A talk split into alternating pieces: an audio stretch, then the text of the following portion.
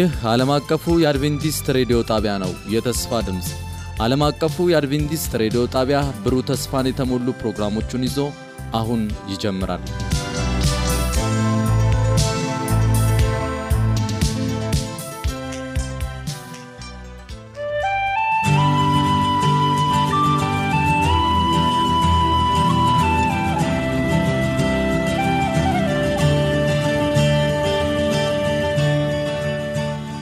እንደምን ሰነበታችሁ ውድ አድማጮቻችን።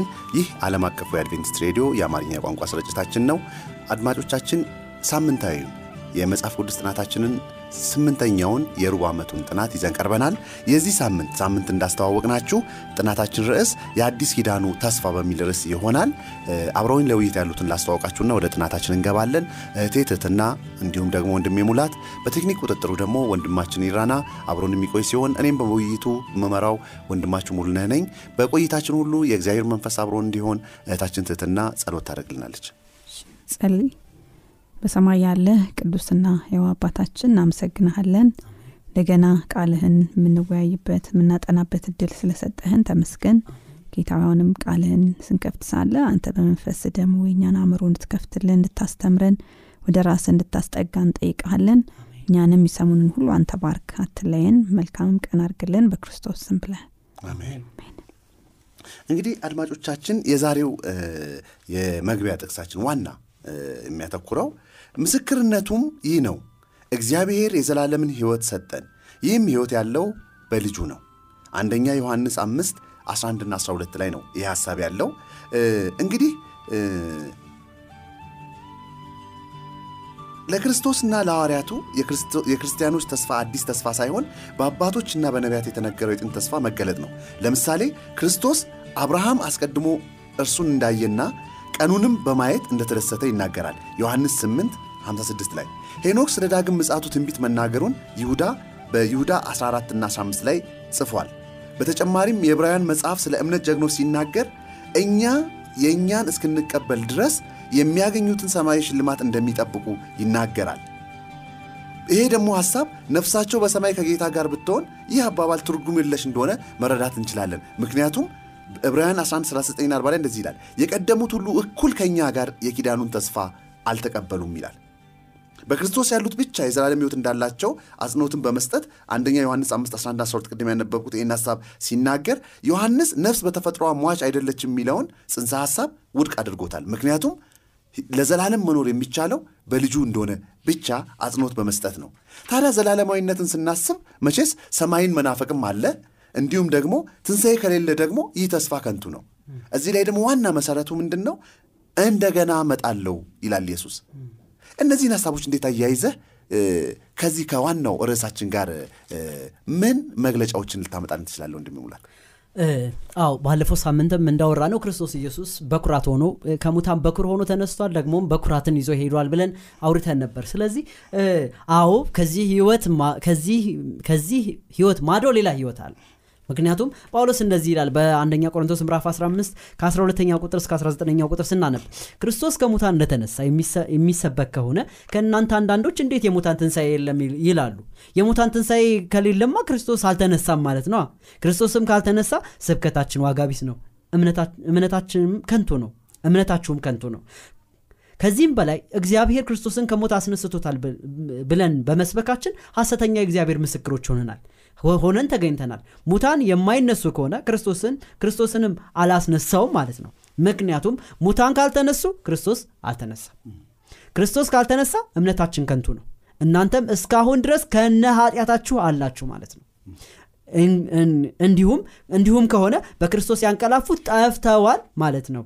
ክርስቶስ ተስፋ ያደረግነው ለዝች ህይወት ብቻ ከሆነ ከሰው ሁሉ ይልቅ የምናሳዝነን ይላል ጳውሎስ።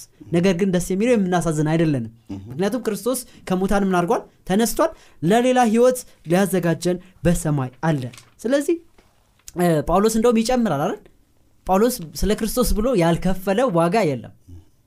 እንደዚህ ይላል በአንደኛ ቆሮንቶስ ምዕራፍ 15 ቁጥር 32 በኤፌሶን ከአራዊት ጋር የታገልኩት ለሰው አስተያየት ብቻ ከሆነ ትርፌ ምንድን ነው?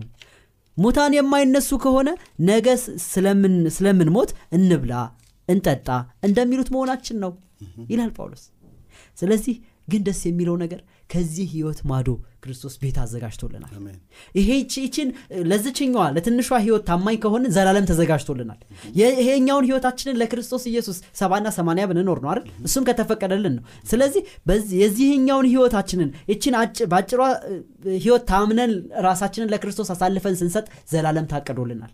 በትንሹ ታማኝ ከሆንክ በምን በትልቁ። በብዙ አይደል? ስለዚህ የእድሜያችን ሰባና ሰማንያ ግድ የለም ነፍስ ካወቅን ክርስቶስ የፈቀደልን ያክል የምንኖራትን እድሜ በትንሿ ከታመንን ለዘላለም እንሾማለን።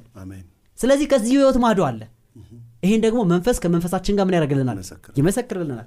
ደግሞም ክርስቶስ ኢየሱስ በቃሉ ያረጋግጥልናል። እንዲህ ብሎ በዮሐንስ ወንጌል ምዕራፍ 14 ከ- ከቁጥር አንድ ጀምሮ ክርስቶስ ኢየሱስ እጅግ ልብን የሚያሞቅ ቃል ይነግረናል። እንደዚህ ይላል ልባችሁ አይጨነቅ። በሌላው ትርጉም እንደውም ልባችሁ አይታወክ ይላል።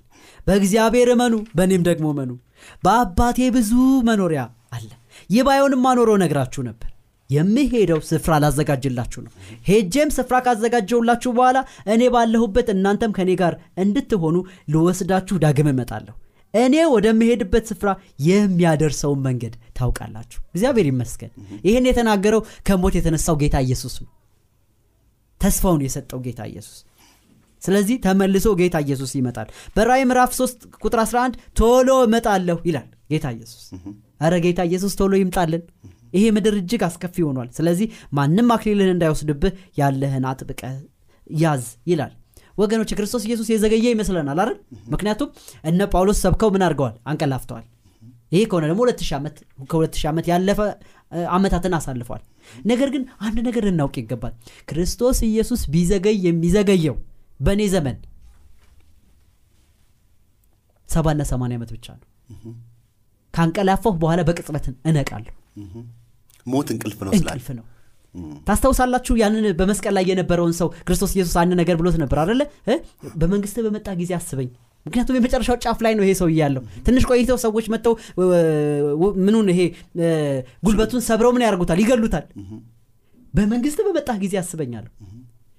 ያ ሰው እያንቀላፋ ለእሱ ሞት ቅጽበት ነው። ክርስቶስ ኢየሱስ ሲመጣ በዛ ቀን ነው የሚነሳው። በዛ ቀን ነው የሚነሳው ቅጽበት ነዋ ሞት እኮ ለሱ አሁን ሙታን አንዳች አያውቁም ይላል መዝሙር መጽሐፍ ሲደግም 146 ላይ አንዳች አያውቅም።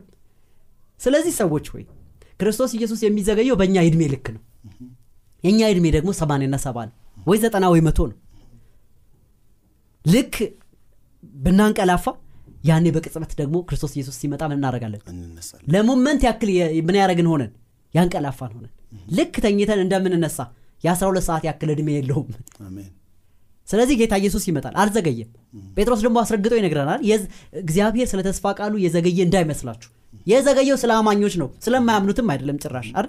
እኛ እንዘጋጅ ብለን ነው ክርስቶስ ኢየሱስ በር ላይ እያንኳኳ እኛ ግን አንከፍት ብለናል።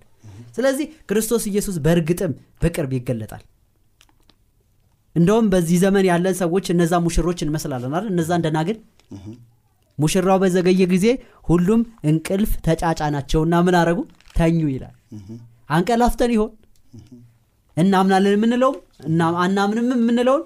የያዝነውን ይዘን ምን አድርገናል? አንቀላፍተናል እንጂ ክርስቶስ ኢየሱስ ሊመጣ ነው።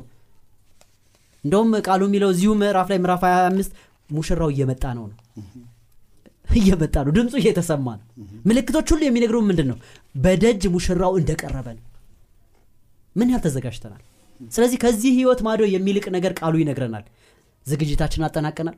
ክርስቶስ ኢየሱስ በቅርብ ይገለጣል ለዛ ለዛ ማለዳ ዝግጁ እንድን- እንድንጠብቀው ጌታ ኢየሱስ ይርዳል። አሜን።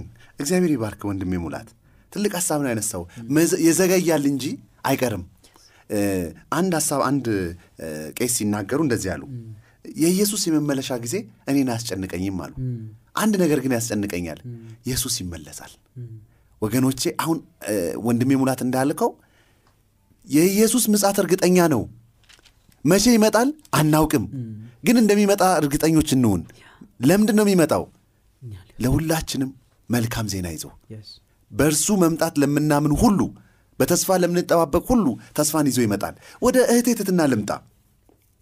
ዮሐንስ ወንጌል 6 ከ26 51 ያለውን ስናነብ ውድ አድማጮቻችን ኢየሱስ የዘላለም ሕይወትን ስጦታ አሁን የተመኘነውን ያን የዘላለም ሕይወትን ስጦታ ከጻድቃን የመጨረሻ ትንሣኤ ጋር ያገናኘው እንዴት ነበር ደግሞም በዛውም ላይ ደግሞ እንድታነሽልኝ የምፈልገው ጳውሎስ በተሰሎንቄ ላሉ ክርስቲያኖች የአሁኑን እንቅልፍ የአሁኑን ሞት አስመልክቶ እንዴት ያጽናናቸው? የሚገርም ነው። ክርስቶስ በአንድ ወቅት በጣም ብዙ ወደ አምስት ሺህ ሰዎችን መግቦ ነበረ እና እሱን እንደመገባቸው ሲያዩ ብዙዎች በቃ እንዴ ከዚህ የበለጠማ ሌላ ሰው አንፈልግም ብለው ሊያነግሱት ፈለጉ ይላል። እና ከዛ ክርስቶስ ግን ያው ከደቀ መዛሙርቱ ጋር ወደ ሌላ ተሻግሮ እንደሄደ ባህሩን ተሻግሮ እንደሄደ እንመለከታለን በዮሐንስ ወንጌል ምዕራፍ ስድስትን በምናነብበት ጊዜ።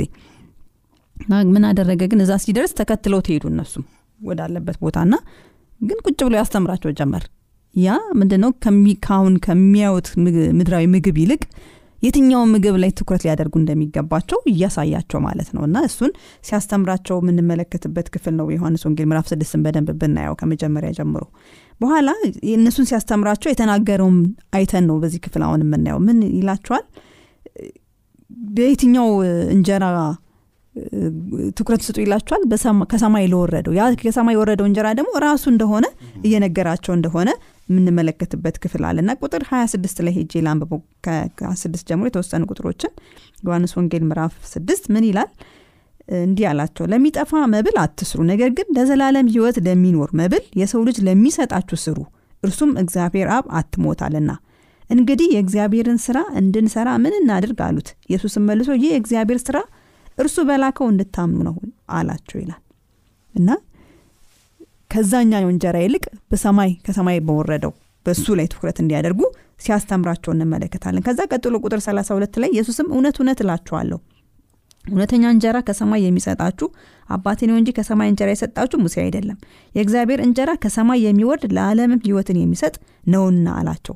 ስለዚህ ጌታ ሆይ እንጀራ ስጠን አሉት። እና ይሄ የሚያ እንጀራ እያለ እያቀረብላቸው የራሱን ማንነት እንደሆነ ካሳያቸው በኋላ ያ እንጀራ ደግሞ ለዘላለም ህይወትን የሚሰጥ ነው እያለ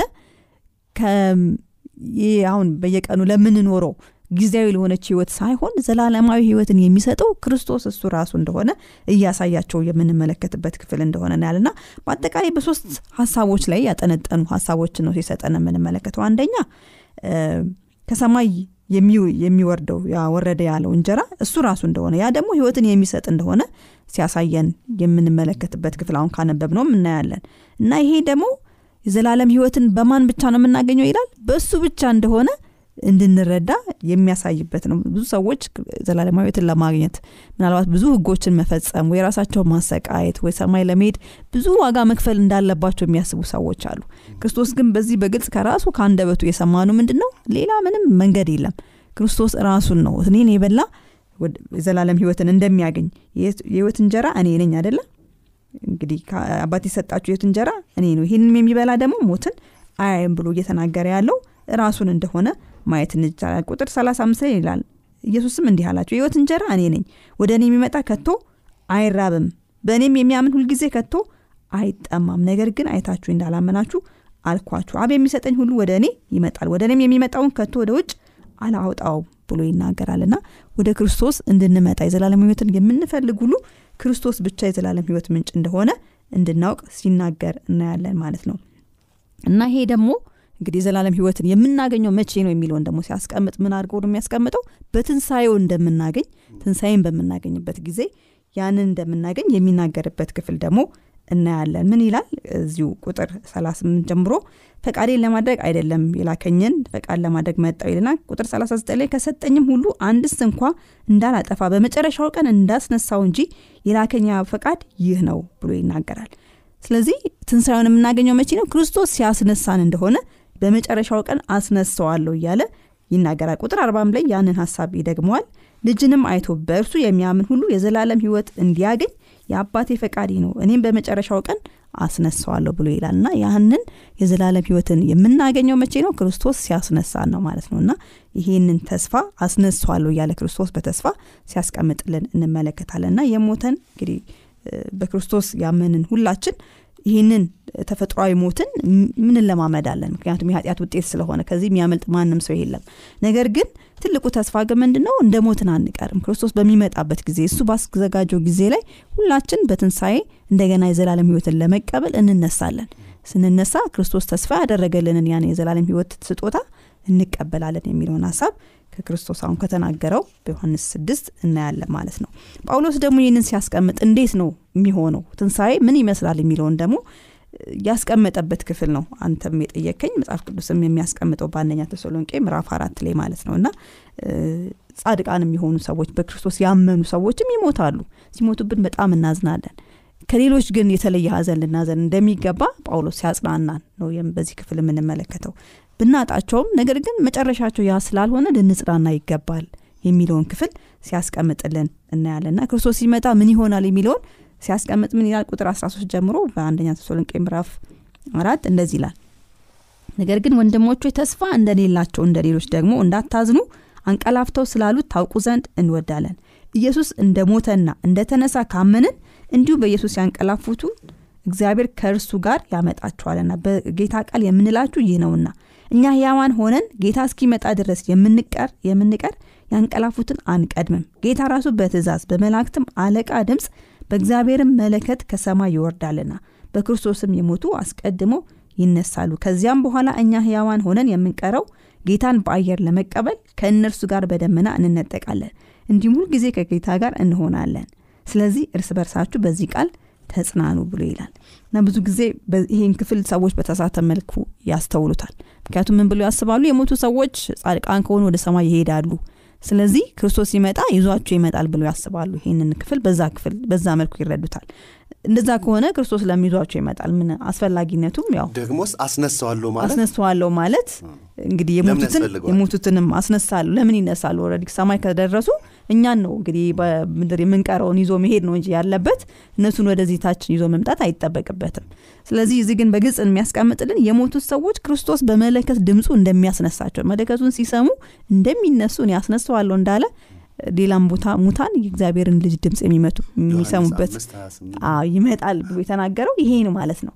መለከቱን ሲሰሙ የሞቱት ጻድቃን የክርስቶስን ድምፅ ያዳምጣሉ ይነሳሉ። ከዛም በኋላ እኛ ራሱ አንቀድማቸውም ይላል። እኩል ግን አብረን ክርስቶስን በአየር ለመገናኘት ከእነሱ ጋር እንነጠቃለን። ከዛ በአየር ላይ ክርስቶስን እንገናኛለን። ከዛ ወደ ሰማይ አብረን እንደምንሄድ መጽሐፍ ቅዱስ ጳውሎስን በዚህ ክፍል የሚያስረዳን ያንን ነው ማለት ነው። እነሱም አንቀድምም እነሱም አይቀድሙንም። እኩል ግን ወደ ሰማይ አብረን እንሄዳለን የሚለውን እናያለና ያ የዘላለም ህይወት ተስፋ እንዴት እውን እንደሚሆን በዚህ ክፍል የሚያሳየን ጳውሎስ በዛ መልኩ ነው ማለት ነው። የሞቱትን አንቀድምም እነሱም አይቀድሙንም። አብረን ግን በአየር ላይ እንነጠቃለን። ክርስቶስን በሰማይ ተገናኝተን አብረን ወደ ሰማይ እንደምንሄድ መጽሐፍ ቅዱስ ያስረዳል አሜን። እግዚአብሔር ይባርክ ሸቴትትና እውነት ነው። ያንቀላፉት ሁሉ በመለከት ድምፅ ይነቃሉ። ከእርሱ ጋር ለዘላለም ያው ይሆናሉ። እንዳልሽውም የቀደሙት ሁሉ ባለ ተስፋ ራሱን ጳውሎስንም ጨምሮ። አሁን እኛ ጳውሎስ ለእኛ የቀደመ ነው አይደል ምንለው እሱንም ጭምር የተስፋውን ቃል አልተቀበሉም። ለምን? እኛን እየጠበቁን። ምናልባትም ከእኛ ቀጥሎ ያለ ትውልድ ሊኖር ይችላል።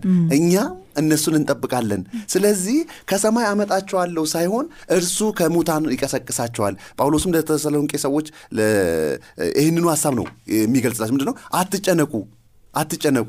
ግን ተጨማሪ እዚህ ላይም አሁንም ጳውሎስ እዚህ ጋር ብቻ አያበቃም። ወደ ወንድሜ ሙላት ልምጣ። በአንደኛ ቆሮንቶስ ከ15 ከ51 እስከ 55 ላይ በተለይ በቁጥር 51 ላይ ጳውሎስ እየገለጸ ያለ አንድ ሚስጥር አለ። ይህ ሚስጥር ምንድን ነው አዎ እንዲህ ይገልጠዋል። አንደኛ ቆሮንቶስ ምዕራፍ 15 ቁጥር እንዳልከው ከ51 ጀምረ ስናነብ እንደዚህ ይላል። እነሆ አንድ ሚስጥር እነግራችኋለሁ። አንድ ግጥምጥሞሽ አለ በአየር ላይ የሚሆን ብሎ ነው ጳውሎስ እንዴት አድርጎ መንፈስ ቅዱስ ገልጦለት እንደጻፈልን እናንብብ ሁላችንም አናንቀላፋም ነገር ግን ሁላችንም እንለወጣለን። አንድ ቁጥር 52 ይህም የሚሆነው የመጨረሻው መለከት ሲነፋ ድንገት በቅጽበት አይን ነው። መለከት ይነፋል ሙታን የማይበሰብሱ ሆነው ይነሳሉ። እኛም እንለወጣለን የማይጠፋው የሚጠፋው የማይጠፋውን የሚሞተው የማይሞተውን ሊለብስ ይገባዋልና። የሚጠፋው የማይጠፋውን የሚሞተውም የማይሞተውን በሚለብስበት ጊዜ ሞት በድል ተዋጠ ተብሎ የተጻፈው ቃል ይፈጸማል። እንዲሁም ሞት ሆይ ድል መንሳት የታለ ሞት ሆይ መንደፊያ የታለ ተብሎ የሚነገርበት ጊዜ ይመጣል። የሚለውን ቃል ይህን ሚስጥር በጣም አስረግጦ ይነግረናል። ምክንያቱም ወንድሞቼ እስኪ ያስቡት ከዘመናት በፊት ያንቀላፉ ወገኖች ተነስተው ሞት ላይ ይህን ቃል ሲያወጡ አይደል? ሞት ሆይ መውጊያ የታለ ሲሉ። ምክንያቱም ሞት ተሸንፎ እነርሱ በመቃብራቸው አፋፍ ላይ ተቀምጠው ይህን ተናግረው በአየር እኛ ደግሞ በህይወት ያለን ክርስቶስ ኢየሱስ እኛ በህይወት ያለን ከመጣ እኛ በህይወት ያለን ደግሞ የማይበሰብሰውን ለብሰን በአየር ላይ እንገናኛለን። መላእክት አሉ ክርስቶስ ኢየሱስ ዳግም በመካከላቸው ሆኖ ያን መለከት ያሰማው እርሱ ደግሞ በመላእክት አለቃ ድምፅ የተጣራው ሁላችንን የሞቱትን ሁሉ የሚያነቃው እርሱ በአየር ላይ አለ።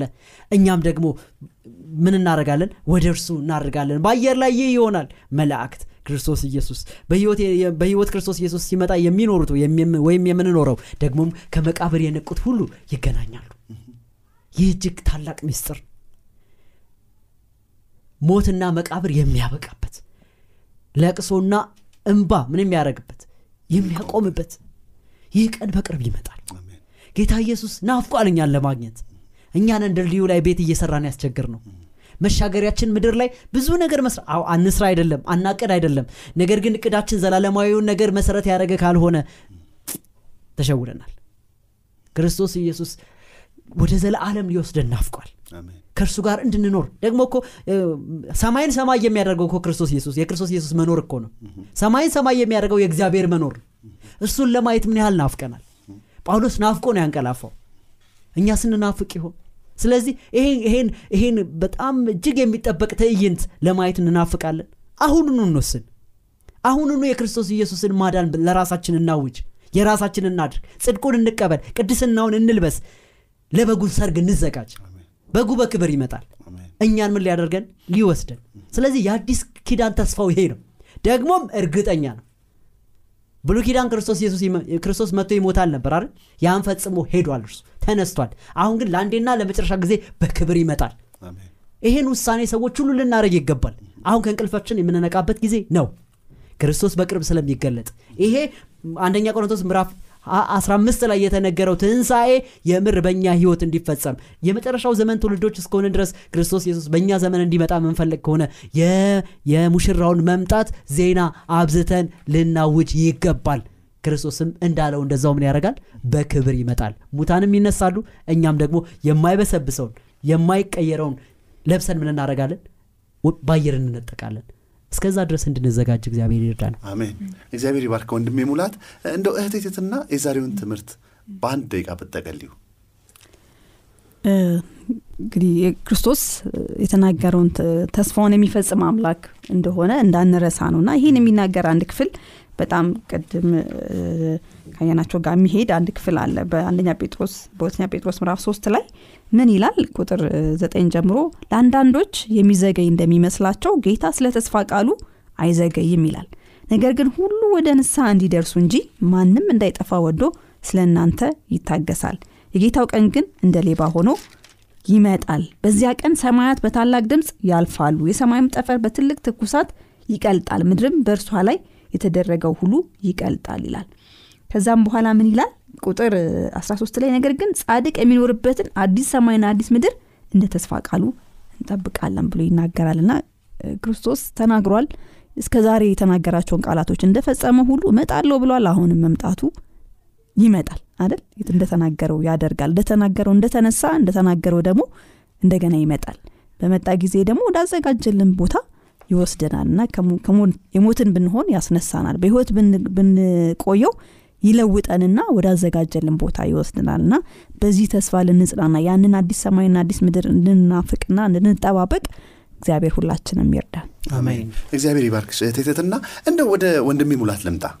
ለአንተም አንድ ደቂቃ ልስጥ ግን እንደው ከዚህ ሀሳብ ወጣ ልበል። እንግዲህ የክርስቶስን የአዲስ ኪዳን ተስፋ ነው አሁን እያጠና ያለ ነው ቴትትና በደንብ ጠቅልለዋለች የዛሬውን ትምህርት። ግን እስከ ከሱ ልውጣና አንዳንድ አስተምሮዎች ውስጥ ስለ ስውር መነጠቅ ወይም የስውር ንጥቀት ሀሳብ አለ። ይሄ ሀሳብ በብዙዎች ዘንድ እየተለመደ መጥቷል። ስለዚህ ምን ይለናል መጽሐፍ ቅዱስ? መምጣቱ ይላል አረ መብረቅ ከምስራቅ ወጥቶ አረ ከምስራቅ ወጥቶ እስከ ምዕራብ ድረስ እንደሚያበራ የሰው ልጅ መምጣትም እንዲሁ ይሆናል። ስለዚህ አይን ሁሉ ነው የሚለዋል አይን ሁሉ ያዩታል።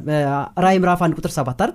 አይን ሁሉ ያዩዋል ደግሞም የወጉትም ጭምር። ተነስተው ምን ያደረጉታል ክርስቶስ ኢየሱስን የምር እያወቁት deny እያደረጉ የካዱት ተነስተው የወጉት ተነስተው ምን ያደረጉታል ያዩታል። ምክንያቱም ለምን እንደሚያዩት ታውቃለህ? ንስሐ ገብተው ስላላንቀላፉ ያ ንጉስ እውነተኛው ንጉስ የሞትና የሲኦል ቁልፍ ያለው እሱ ብቻ እንደሆነ የዘላለም ህይወት እሱ እንደሚሰጥ ለማወቅ even የወጉት እንኳ ይነሳሉ። ስለዚህ የወጉት ሳይቀሩ በህይወት ያለን ሳይቀር ክርስቶስ ኢየሱስ ሲመጣ በአይናችን ምን እናደርገዋለን? እናየዋለን። ስለዚህ አይን ሁሉ ያየዋል ካለ ሁሉም ሰው ማለት ነው። ደግሞ ክርስቶስ ኢየሱስ በነገራችን ላይ አይን ሁሉ ያየዋል። አዎ ጻድቃን በመጀመሪያው ትንሣኤ ከወጉት ጋር ጨምሮ ተነስተው ምን ያደርጉታል? እነርሱ ወደ ሰማይ ይሄዳሉ በብርሃኑ ምን ያደርጋሉ? እነዛ ይጠፋሉ። በህይወት ያሉትም ሁሉ ያዩታል። በነገራችን ላይ አይደል? በህይወት ያሉት ግን ደስ የሚለኝ ነገር ሰዓት እንዳልወስድ እንጂ የሰማይ ፍጡራን የሚያስፈሩት ለኃጢአተኞች ነው። ክርስቶስ ኢየሱስ በተነሳ በተነሳ በዛ ወቅት ለማርያም እጅግ የሚያስደንቅ ዜና ነው። ክርስቶስ ኢየሱስን ማየት ያን እነዛን መላእክት ማናገር ያን የሚያበራ መላእክት ማናገር ለማን አልተቻለም? ለሮማውያን ወታደሮች አልተቻለም። ወገኖቼ ክርስቶስ ኢየሱስ ቅዱሳን መላእክቱን ይዞ ሲመጣ ለእኛ እጅግ ታላቅ ደስታ ላልተዘጋጀውና ክርስቶስ ኢየሱስን ለማያምን ግን ምኖች ውደቁብኝ። ተራሮችና ህንፃዎች ውደቁብኝ ሁሉም ቢያየው ነዋ ታዲያ እንደዚህ የተባለው ስለዚህ ሁላችንም እናየዋለን። ከተዘጋጀን በክብር እናየዋለን ካልተዘጋጀን ግን በውርደት ወደ አለመኖር ምን እናደርጋለን? እንመለሳለን። ደግሞ መልሰን እንነሳና ደግሞ አንድ ቀን አዲስ ኢየሩሳሌም ወዴት ትወርዳለች? ወደ ምድር ስትወርድ ያኔ የመጨረሻው መነሳት ደግሞ የኃጢያን መነሳት ይሆናል። ያኔ ሁሉም ያየዋል። የጌቶች ጌታ የነገስታት ንጉስ ማን እንደሆነ? ክርስቶስ። እንደሆነ። ግን አይተውት ምን ያደርጋሉ? እሳት ከሰማይ ትወርዳለች? ትበላቸዋለች። ፍጻሜያቸው እንደዛው ይሆናል ከማን ጋር? ከክፉ ጋር ከሰይጣን ጋር። ስለዚህ ክርስቶስ በክብር ይመጣል። ሁላችንም ግን እናየዋለን። ወይ በመጀመሪያው ትንሣኤ ወይ በሁለተኛው ትንሣኤ። በህይወት ካለን ኃጢያንም ጻድቃንም እናደረጋል ኃጢያንም ጻድቃንም ያዩታል። ስለዚህ በክርስቶስ በግልጽ ይመጣል። እርሱ በድብቅ መጥቶ አያውቅ በክብር መጥቶ ሁላችንም ይወስደናል። ለዛ ቀን ያብቃል። አሜን። እግዚአብሔር ይባርክ ወንድሜ ሙላት። እንግዲህ ውድ አድማጮቻችን የዛሬው ጥናታችንን በዚህ ጨረስን። የአዲስ ኪዳኑ ተስፋ በሚል ርዕስ የተወያየነው ርዕስ በግሪክ ቋንቋ ቢጻፉም ሁሉም የአዲስ ኪዳን ጸሐፊዎች ከሉቃስ በቀር ሁሉም የጻፉት አይሁዶች ነበሩ እናም ስለ ሰው ተፈጥሮ ሲናገሩ ከግሪክ አረማዊ እይታ አንጻር ሳይሆን ከዕብራይስጥ ሙሉ የሆነ እይታ አንጻር ይናገሩ ነበር። እንግዲህ ከዚህ በፊት ካጠና ነው ከብሉይ ኪዳን ተስፋ ጋር እንዴት አንድ እንደሆነ ለማየት ችለናል። በክርስቶስ ያሉቱ ብቻ የዘላለም ህይወት እንዳላቸው አጽንኦት በመስጠት አንደኛ ዮሐንስ 5 11 12ን ቅድም ያነበብነውን አይተናል። ዮሐንስ ነፍስ በተፈጥሮዋ ብቻ በተፈጥሮዋ ሟች አይደለች የሚለውን ጽንሰ ሐሳብ እንዴት ውድቅ እንዳደረገው አይተናል። ይህም ሐሳብ በእርግጥም ከክርስቶስ ጋር ከሚኖር የማዳን ግንኙነት በቀር የዘላለም ህይወት በፍጹም የለም። ስለዚህ ዛሬም እኔ ለእናንተ ላረጋግጥላችሁ የምችለው መልካም ስራችን አይደለም ከሌላ የምናገኘው ዘላለማዊነት አይደለም። ነገር ግን የዘላለማዊ ህይወት ተስፋችን በክርስቶስ ማዳን ላይ ማመናችን ብቻና ብቻ ነው። የዘላለም ህይወት ከኢየሱስ በስተቀር የለም። ወገኖቼ ይህንን ተስፋ ደግሞ ዛሬ ቅድም ወንድሜ ሙላት እንዳለው የመዳን ቀን ዛሬ ነው። ይህን ተስፋ እንድታደርጉትና ከህይወት ማዶ ከዛ ባሻገር ያለውን የዘላለም ህይወት እንድትለማመዱ አደፋፍራችኋለሁ። ለሚኖራችሁ ጥያቄ ወይም ማስተያየት በስልክ ቁጥራችን 0910 81 82 81 ላይ ብደውሉልን ሁልጊዜ በራችን ክፍት ነው። መልካም ሳምንት መልካም ጊዜ